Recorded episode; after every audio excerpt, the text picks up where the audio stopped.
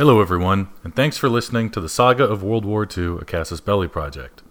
So, before we head into the second act of the show, there are a couple of things that I missed that I kind of want to go back and cover. For whatever reason, I just never found a good point in the narrative for these topics, and they don't warrant whole episodes of their own, so I'm just going to release a couple of appendices. These won't be full length episodes, but instead are just however long I need them to be to cover the topic. The first of these is the French hero and leader Charles de Gaulle. Though we discussed him back in the episodes dealing with the invasion of France, I never gave him a rundown of his own, or talked about his background really. So I'm going to correct that mistake now in Appendix A. The de Gaulle family was old and proud by the time Charles was born. They could trace their lineage back to the Hundred Years' War, in which they first achieved minor nobility. They remained nobles of the sword and eventually raised themselves to the level of unlanded nobility by the time of the French Revolution, during which time they engaged in the practice of law.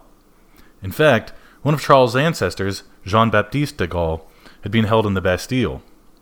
Following the Revolution, the family veered into the study of history until Charles' father's generation. Henry, Charles' father, was a veteran of the Franco Prussian War, during which he was wounded. After the war, he left the army and became a teacher in Lille. There he settled, married, and had five children. His second son he named Charles. Henry de Gaulle was a proud, conservative, and traditionally Catholic man, but was loved and respected by his children and students. He strove to instill in them a love of country and of the French language. Henry was successful in passing not only his height to his son, but his virtues, as well. In 1900, when Charles was just 10 years old, Henry accepted a position as a headmaster at the Jesuit school in Paris and moved the family there. As the political tides changed and secularism became dominant, the religious schools were closed and the Jesuits evicted from France. Charles had to finish his primary education in Belgium. As Charles grew older, he honed his intellect and poise. As he neared university age, he needed to decide what to do with himself. Being the staunch conservative that he was, the only routes he even considered were the church and the army. To enter into a military academy or the seminary, he needed to improve his grades, though, so he entered into preparatory school for two years before ultimately deciding to enter into the army. He was accepted into the military academy at St. Cyr, but before attending, the French army required that all prospective officers spend one year as enlisted men. Charles spent that year with the 33rd Infantry, then spent two at the military academy before commissioning at the age of 22. After graduating, he got himself appointed to the 33rd, where he served under Philip Pétain. When the First World War erupted, Charles was leading a platoon in the Belgian village of Dinant, where he was struck by machine gun fire and lay in hospital for seven months until early 1915.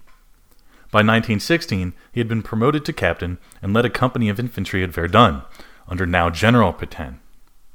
During the battle, he personally led his men in an attack, which left him wounded by bayonet and grenade, then captured by Germans. The French didn't know he had been captured, though, and assumed he had been killed in the fighting. He remained a POW for the remainder of the war against his best efforts. He attempted escape several times and was eventually moved to maximum security, where he spent months on end in solitary confinement. After the armistice, he returned to France, but not for long.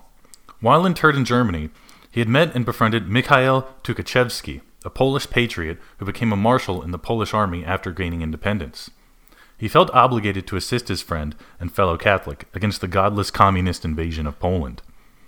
He volunteered as a captain in the Polish 4th Division and left in June of 1919. He fought in several key battles, including the critical Battle of Warsaw, until the end of the war in 1921. For his exemplary service, he was awarded the highest Polish military award, the Ordo Virtuti Militari. Upon returning from Poland, he wed and went back to St. Cyr to lecture. He was a highly decorated and respected officer who commanded attention, but his ideas rubbed many the wrong way. First, he was by no means a Napoleon worshipper, primarily because he thought the Corsican had left France worse off than he had found it. Second, but he was highly critical of France's overall military doctrine. The general staff had overlearned the lessons from the First World War and now considered defense to be the prevailing form of war. De Gaulle argued that tank and offensive maneuver were the way of the future, and made that case after enrolling at the War College in 1922. De Gaulle's arrogant demeanor did not help him win his argument. To say that he rubbed his lecturers the wrong way would be an understatement. De Gaulle was not only confident, but he was an experienced veteran. his professors at the War College saw to it that he did not receive the marks necessary to move on to the general staff. De Gaulle was not some no name officer, though. He was to some degree a celebrity in the army and was Petain's protege. Marshal Petain, now Inspector General of the Army, came to the War College himself to intervene. But even his, this was not enough to save de Gaulle from himself. He graduated with the equivalent of a B. Only A students went on to the general staff. So he left for Germany to serve in the occupation, but returned in 1927 to deliver a series of lectures sponsored by Marshal Petain himself. The lectures were hardly popular, though, and only continued to ruffle the feathers of those who opposed him. Petain did manage to break the deadlock and get de Gaulle promoted to major, which he no doubt deserved. After his promotion, Petain would have to save de Gaulle again, though, when he was accused of preventing his men from transferring out of his unit. Petain put water on that fire, and de Gaulle went to serve in the Middle East for two years, then returned to France in 1931 to serve in the General Secretariat. There he served in some capacity until the start of the Second World War under dozens of different governments.